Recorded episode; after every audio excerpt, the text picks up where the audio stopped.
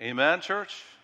So let's jump right in. Revelation chapter 5. If you're, if you're there, say amen. If you're not there, get there. Revelation chapter 5, verse 1. It says, And I saw in the right hand of him who sat on the throne a book written inside and on the back, sealed with seven seals. Question What's this book?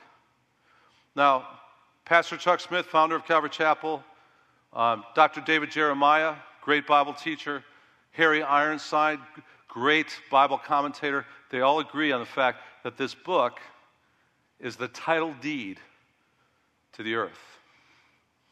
They believe because it's in the Father's hand, the right hand, the hand of authority, God is holding onto this title deed. Now, in that culture, what they had was they had property that was off on family land, and if you went into major debt to somebody else, you'd lose your property.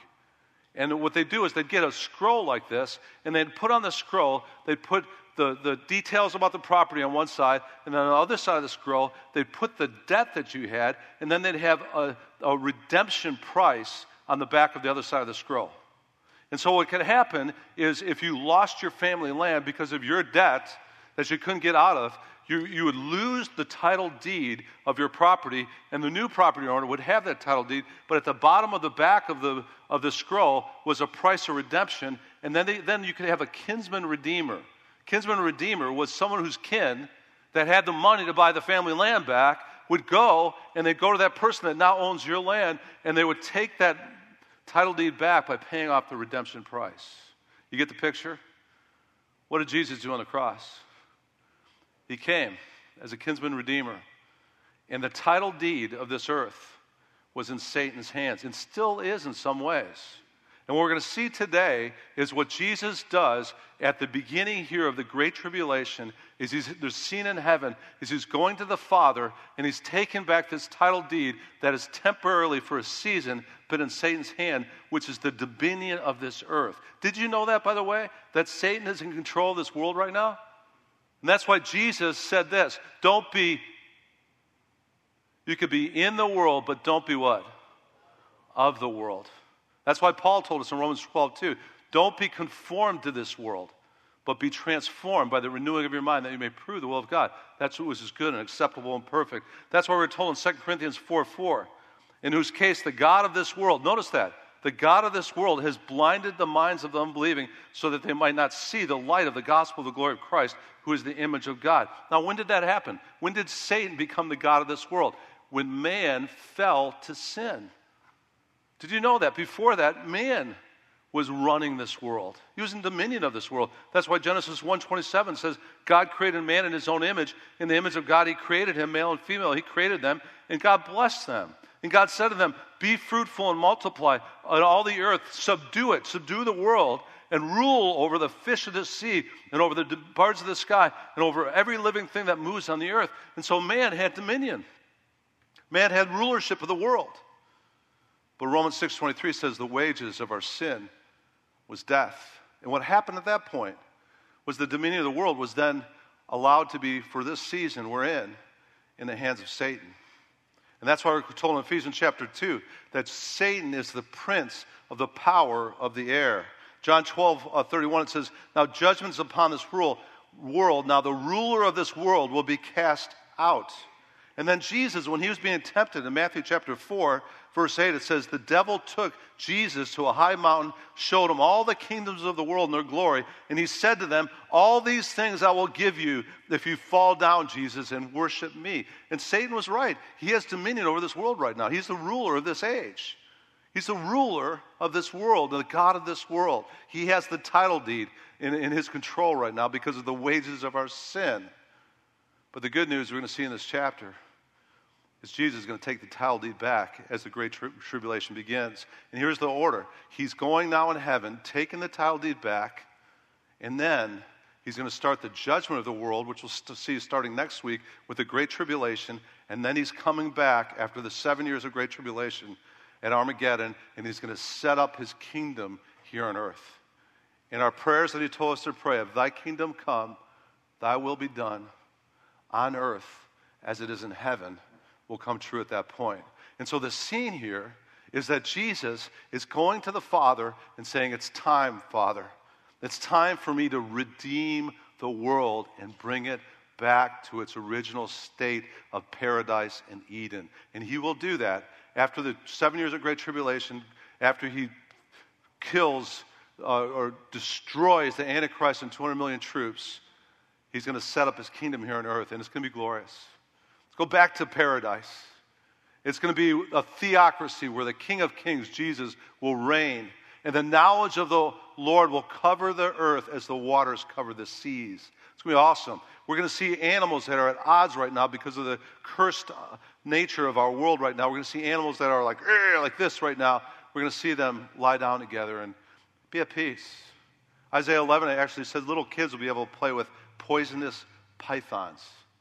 I, will wait till Christ comes back and sets up his kingdom before I let my grandkids play with pythons. But that's going to happen because all creation is going to be restored. And we're told in Romans chapter 8 that all of creation right now groans. All of creation, including, including the, the very world itself, is groaning for redemption for this day that Jesus takes back the title deed of the earth and sets up his kingdom here on earth. And that's the scene we're in right now. And then it says, verse 2 And I saw a strong angel proclaiming with a loud voice, Who is worthy to open the book, to break it back its seal? So, this, so he's seeing the scene now, and he's saying, Who's worthy to redeem the world and redeem creation? And then it says in verse 3 And no one in heaven or on earth or under the earth was able to open the book to look into it. And I began to weep greatly because no one was found worthy to open the book or to look into it. So, what John is saying is, hey, I'm looking all throughout heaven, I'm looking out all throughout the earth, and there's no human being worthy to redeem this world. And he starts to weep. It says he weeps uncontrollably because no human being could fix this thing. Now, this is instructive to us because I think oftentimes we look to humans to fix things. Look at this last election we just had world is so up in arms, our country is so up in arms right now because we're looking to a politician to fix the United States of America. I got news for you no politician is going to fix America. Only the King of Kings and the Lord of Lords, Jesus, the Lamb who is slain for our sins. Only the one who's the, the, the, the, Lion of the tribe of Judah has the power and the authority to fix this world. So let's remember that. Let's not look to politicians. Let's look to Jesus. Let's not pray for politicians to fix the United States of America. Let's pray soon and very soon. Jesus is coming back. And let's pray for a revival because that's the only hope we have for America right now is a revival by Jesus Christ in, the, in our midst. Amen? And so it says, no one in heaven or on earth, under the earth, was able to open the book, to take back the rulership of the world and fix it. I was reading uh, W.A. Criswell, great Bible commentator, says this about this scene. He says, John's tears represent the tears of all of God's people through all the centuries. They're the tears of Adam and Eve as they view the still form of their dead son Abel and sense the awful consequences of their sin and disobedience. These are the tears of all the children of Israel in bondage as they cried out to God for deliverance from affliction and slavery. They're the sobs and the tears wrung from the heart and soul of God's people as they stood beside graves of loved ones and experienced the indescribable heartaches, disappointments of life. Such is the curse that sin had laid upon God's beautiful creation.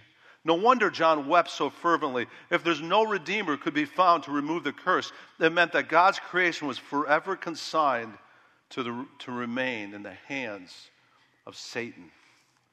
So he's crying saying, There's no man worthy. There's no one that could fix this thing. And then look, then look at the scene.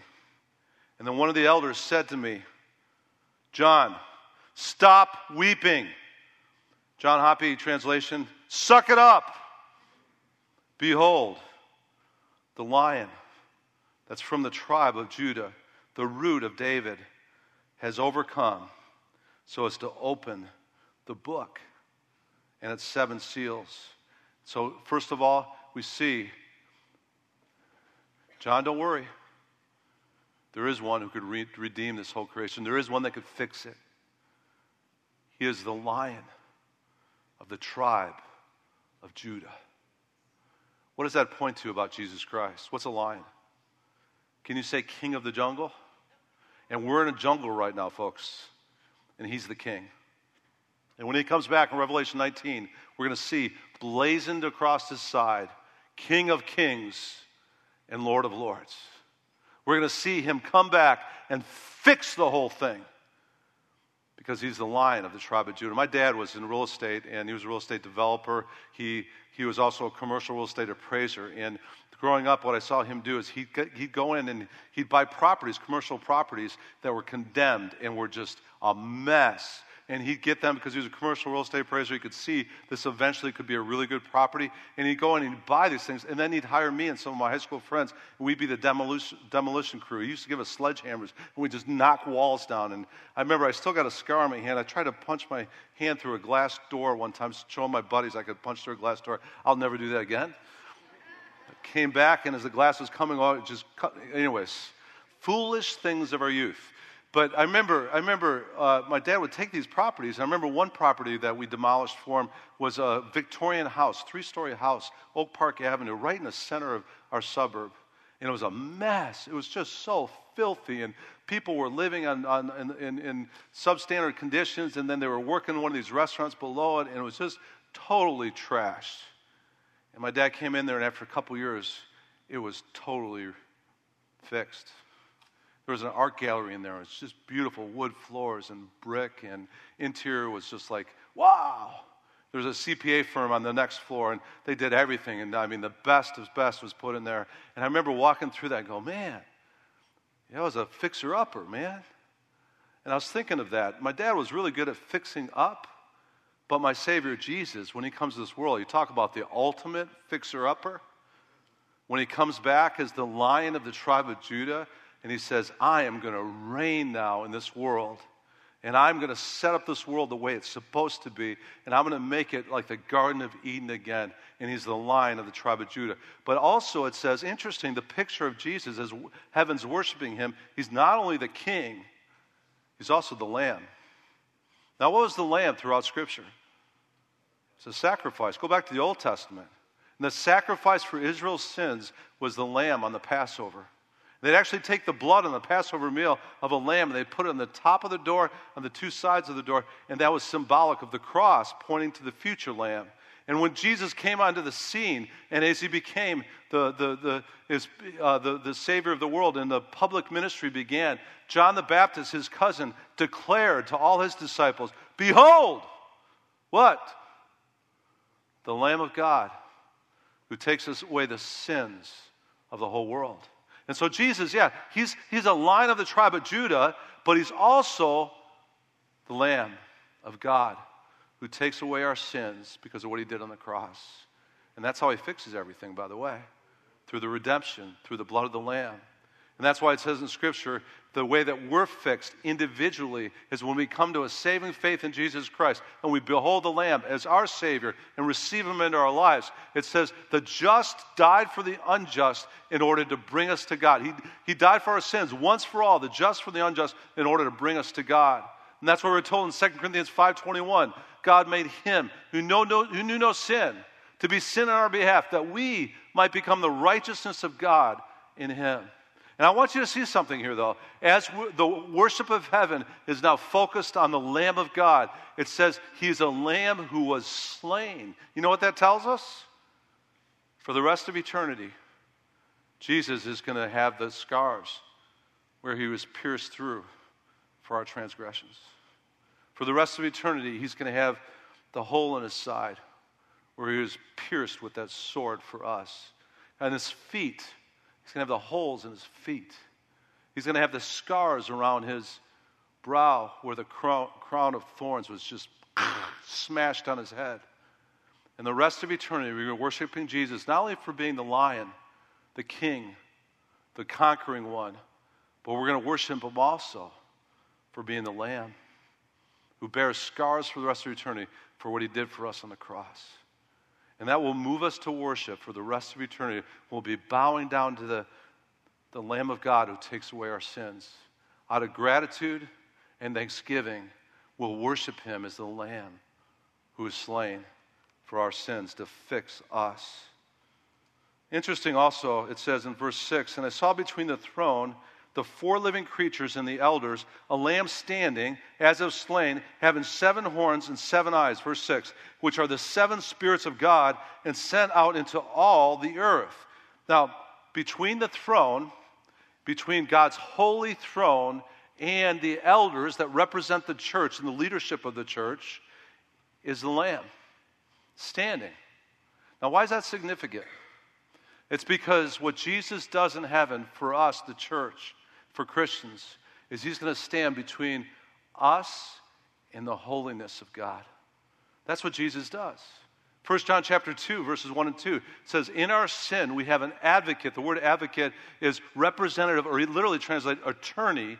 In verse 2 of 1 John 2, 2, it says this, and he has now become the propitiation for our sin. The word propitiation means this the satisfaction for God's righteous requirements. So here's how it's going to work Jesus Christ, when I face a holy God one day, I'm going to stand right here, and just like with the elders, He's going to stand in between me and the Heavenly Father who's holy. And Jesus Christ is going to say to that Holy Father, He's going to say, Father, I still bear the scars for John Hoppy. I still have the hole in my side for John Hoppy. Father, I died for John Hoppy. Don't judge John Hoppy for what he's done. Judge John Hoppy for what, right here, Father, what I've done for him. And then the Father's going to look at the Lamb who was slain for me. And then he's going to say to me, John Hoppy, enter now into the joy of your master. And then, amen, amen. And he's going to put your name in there too if you're a believer. And then, amen, your name's right there. And then John Hoppy is going to get on my knees and I'm going to worship the Lamb who was slain for me and say, Thank you, Jesus, that you're the Lamb of God who was slain for me and my sin. When he said, It is finished, literally translated, paid in full, that's exactly what he meant. The blood of Jesus cleanses us from all our sin. And as far as the east is from the west, so God has taken our sins away from us. Even though our sin is as scarlet, we're white as snow. And if that doesn't make you want to worship the Lamb who died for you, you need to wake up spiritually. Because that makes me, whew, I want to worship. Worthy are you, O Lamb who was slain for me. And then it goes on. It says that Jesus has seven horns, seven eyes, and seven spirits of God, which are sent out into all the earth. Now, what's that all about? Seven horns. Well, horns are authority and power. Seven is the number of completion. It's saying we're going to worship Jesus for the rest of eternity because he has complete authority and power because he's God, the God man and he has omnipotence, is what, is what it's called all power and authority. But he not only has that, he has seven eyes, complete ability to see all things. He is totally omniscient as God, as the God man. And then he also has seven spirits, complete spirits that go out to the ends of the earth, and he's omnipresent through those, the Holy Spirit that's all the way throughout the whole earth. Jesus Christ, just like the Father, he's omnipotent, he's omniscient, and he's omnipresent. Can I get amen on that? Amen. We need to remember that, that our Savior, He sees all things, He knows all things, and He can conquer all things because He has all power and authority. Verse 7 And He came and he took out this title deed of the earth from the Father. He took it out of the right hand, the hand of authority of him who sat on the throne. And when he had taken the book, the four living creatures, the 24 elders, they fell down before the Lamb, having each one a harp. That's where we get those harps from. We see those pictures of angels, little chubby angels with harps. Hey, it says there's harps. But the word harp, they're interesting. Could literally be translated lyre, literally translated um, stringed instruments. The Greek word there is guitarra. It's pretty cool. There's going to be guitars in heaven.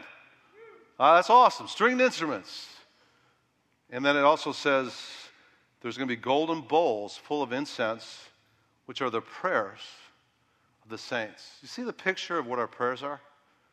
They're like incense going up to heaven. And all of heaven, when we pray, smells God's people are praying again.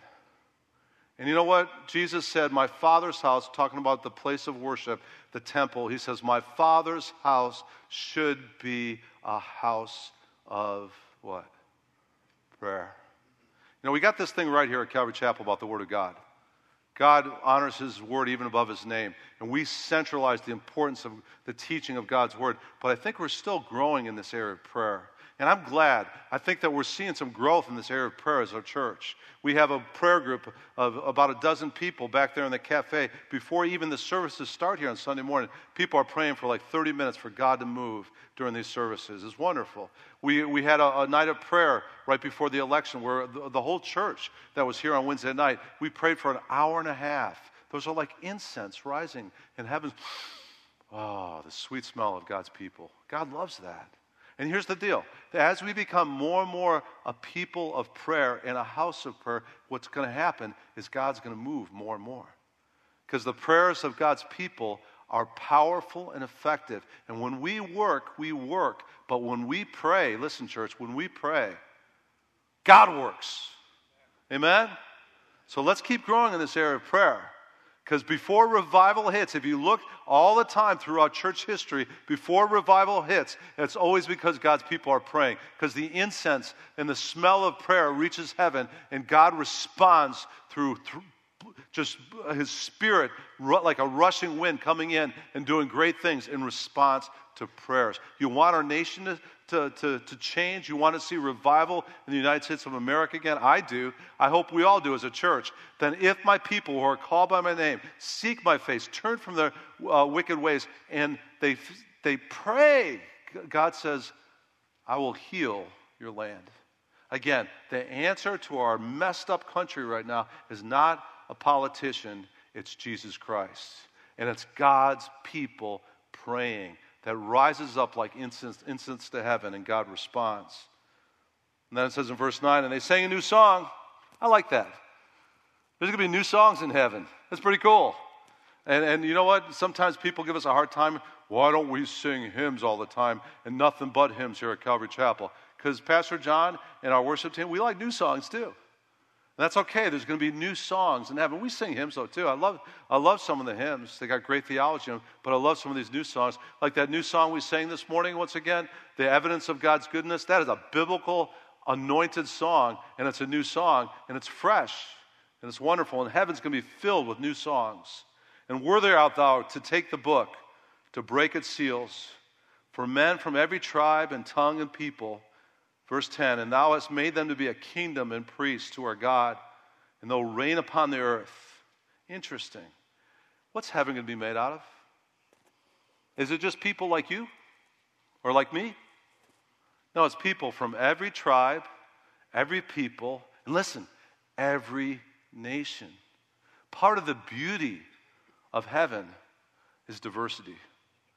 And I'm praying for more, and that, more and more of that diversity here in our church. Because we represent heaven better the more diverse we get. Did you know that? And God is, is a diverse God. Red, yellow, black, or white, they are all precious in God's sight. And they should be in our sight too. And I'm praying for more and more diversity here at Calvary Chapel because it repre- represents heaven. It's wonderful. When I went to seminary, I drove my motorcycle all the way across the country, and I'd never been out there before, but the seminary I went to was in Southern California. I get out to Los Angeles. You talk about a diverse place.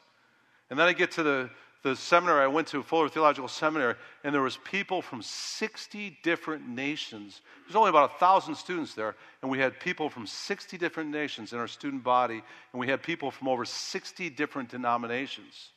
And it was awesome.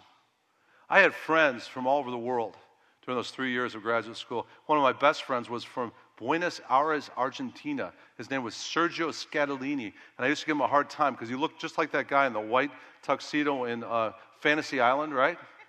he talked just like him too, with the accent. Like, oh, there's my Fantasy Island friend. And I had friends in, from China, and I had friends from South Africa, and I had friends from uh, all over the world. And I loved it. We'd have chapel, and we'd have people, such diversity in that student body. We'd all have our hands raised, worshiping the Lord. And I remember times thinking, this is what heaven's going to be like the beauty of diversity. And let me tell you something, church racism is satanic and sinful. because it doesn't, it's not God's heart.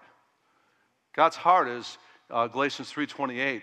There's neither Jew nor Greek, male nor female, free or slave. We're all one in Christ Jesus. Amen? Amen. Amen. And if, if you're a racist and you're coming here at Calvary Chapel, either you better repent or you better leave. Because racism ain't going to be a part of our culture whatsoever. I remember when we were first starting the church, and I had a gentleman come into my office, and he started not being a gentleman. He started making all these racial comments, and then he even started using a word that greatly offends me. It starts with N, and he used that word two or three times, and I stopped him dead in his tracks. And right in my church office, in the pastor's office, he, he's throwing out all these racial slurs and, and then that word. And I said, Stop, stop, stop. Do you know that word greatly offends me, and I never want you to use that word ever again in this church office? And then he kind of joked about a little bit, and then had a couple more lines, and then he walked out of my office, and he never came back to Calvary Chapel. And I said, that was a blessed subtraction. You know why? Because if he's using those, that kind of racism in the church office with me, what's he doing out in the community? And what's he saying? And then what's he saying where he goes to church?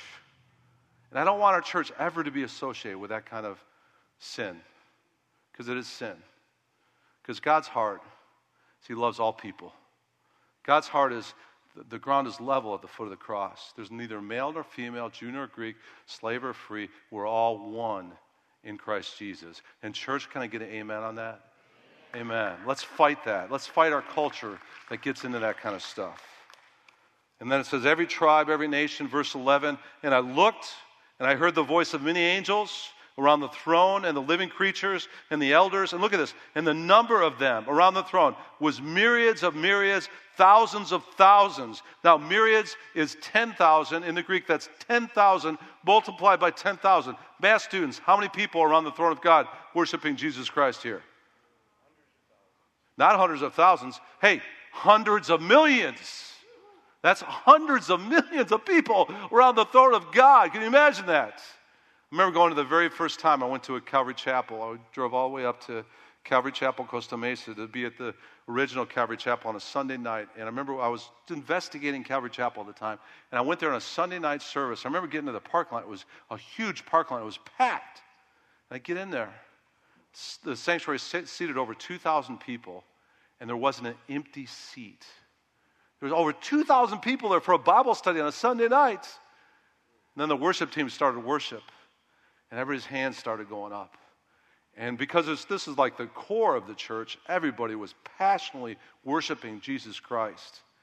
And I'm going, did I just walk into heaven or what's going on here? It was awesome.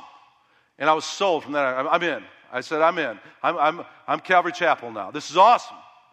But I was thinking of that when I was thinking now, as studying this week, this scene of heaven.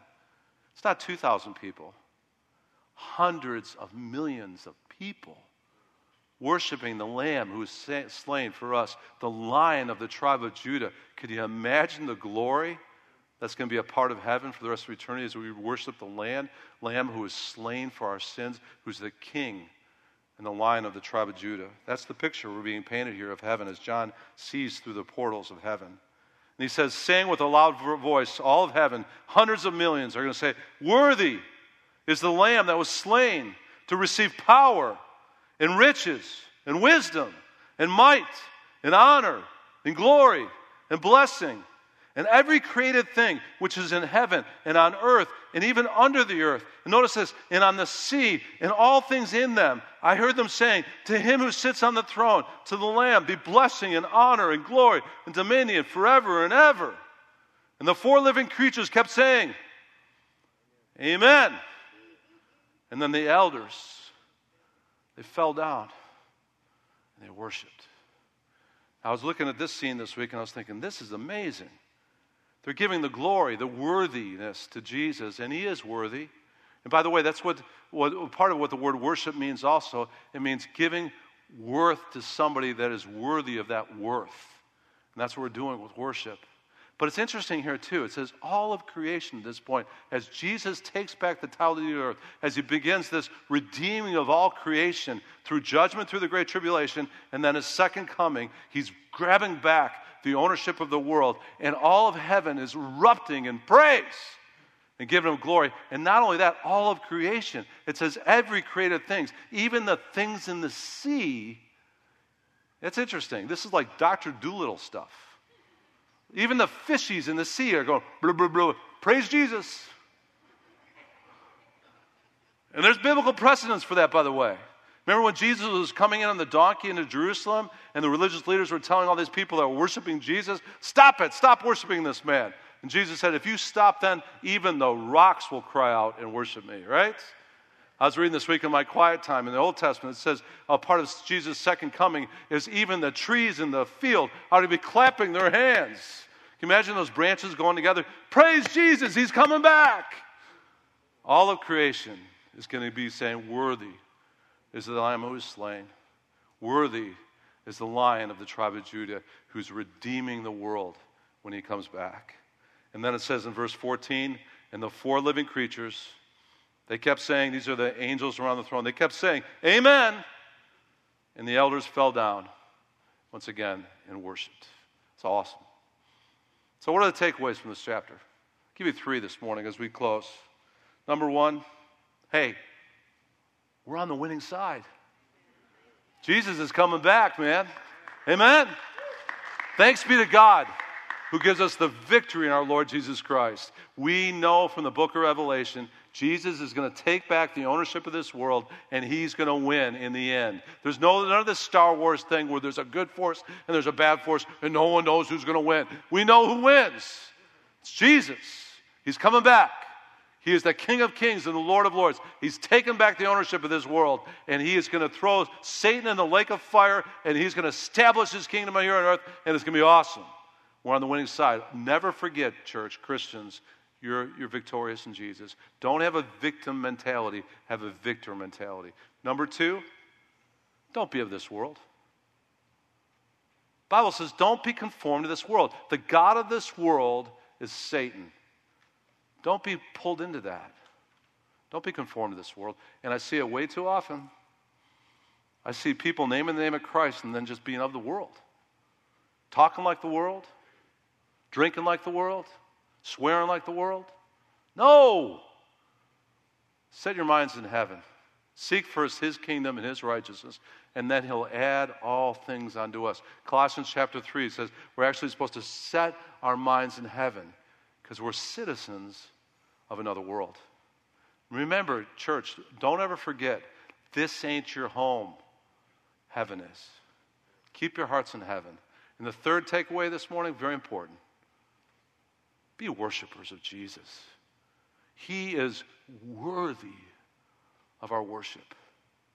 Because he's the lamb who was slain for our sins, the one who's going to come back and take back this world and fix it, keep your focus on being a worshiper of Jesus. I was playing some music this morning. and I was shaking our hearts with music, shaking our house with worship this morning. I was, I was on that, you know, I forgot Pandora it's called or whatever, and I have it hooked up to this little sp- portable speaker in my shower and stuff. And Heidi was like, "What is he doing up here now?" And as "Sing a Hallelujah" came on, and it, it you know, raise a Hallelujah, and I just got into it, man. I just started in the shower, raise a Hallelujah, and then you know, and then it said shout, I shout like this, and I was shouting in the shower this morning because I want to be a worshiper of the one who was slain for me. I want to not be a half hearted worshiper. I want to be a wholehearted worshiper because he is worthy. He is worthy of our worship. Let's pray. Father, we just thank you so much for the Lamb who was slain for us. Thank you so much, God. You are, you're a God that has gave your best. For you so loved the world that you gave your one and only Son that whoever believes in him should not perish, but we have eternal life. Thank you, God, so much that you make it clear throughout the book of Revelation that you're going to win. that thanks be to God who gives us the victory through our Lord Jesus Christ. We don't have to be victim mentality, we can be victors. Thank you, God, you give us the power of the Holy Spirit, too, where we don't have to be conformed to this world. We can live above the current of this world, and we can live for Christ. Help us, Lord, to get back to being people that want to just be wholehearted, on fire for Christ, and not of this world. Lord, forgive us for those times where we get pulled in. We get pulled into all the stuff of the garbage of this world. Help us to be rebels against that, Lord. If we're going to rebel against anything, Lord, help us to rebel against the current of this world, the evil, the immorality, the filthiness of this world, and help us to live holy lives, Lord. Thank you, Lord, that your forgiveness is grace and grace is there when we sin. Thank you, God, if we confess our sins, you're faithful and just, will forgive and cleanse us from all unrighteousness. And Lord, I pray too that you'd help us to be people that just love to worship you, Jesus because you died for us. Help us to be people that are living in holy sacrifices acceptable to you, which is our spiritual service of worship. And Lord, I pray for this area too of loving all people. Forgive us, Lord, when we only love people that are like us. Help us to love people from every tribe, every nation, every people, because that's who you are, Lord. You love all people. Give us that love too. And Father, just I thank you so much, Father, that there is an advocate there is a propitiation for our sins. And Jesus one day is going to stand between us and you, the Holy Father, and it's going to be that propitiation, the satisfaction for your righteousness because of what he did on the cross. May that move us for the rest of eternity to want to worship you, Jesus, because of what you've done for us. We thank you for that, Lord. We pray all these things now in Jesus' name. And all of God's people said, Amen.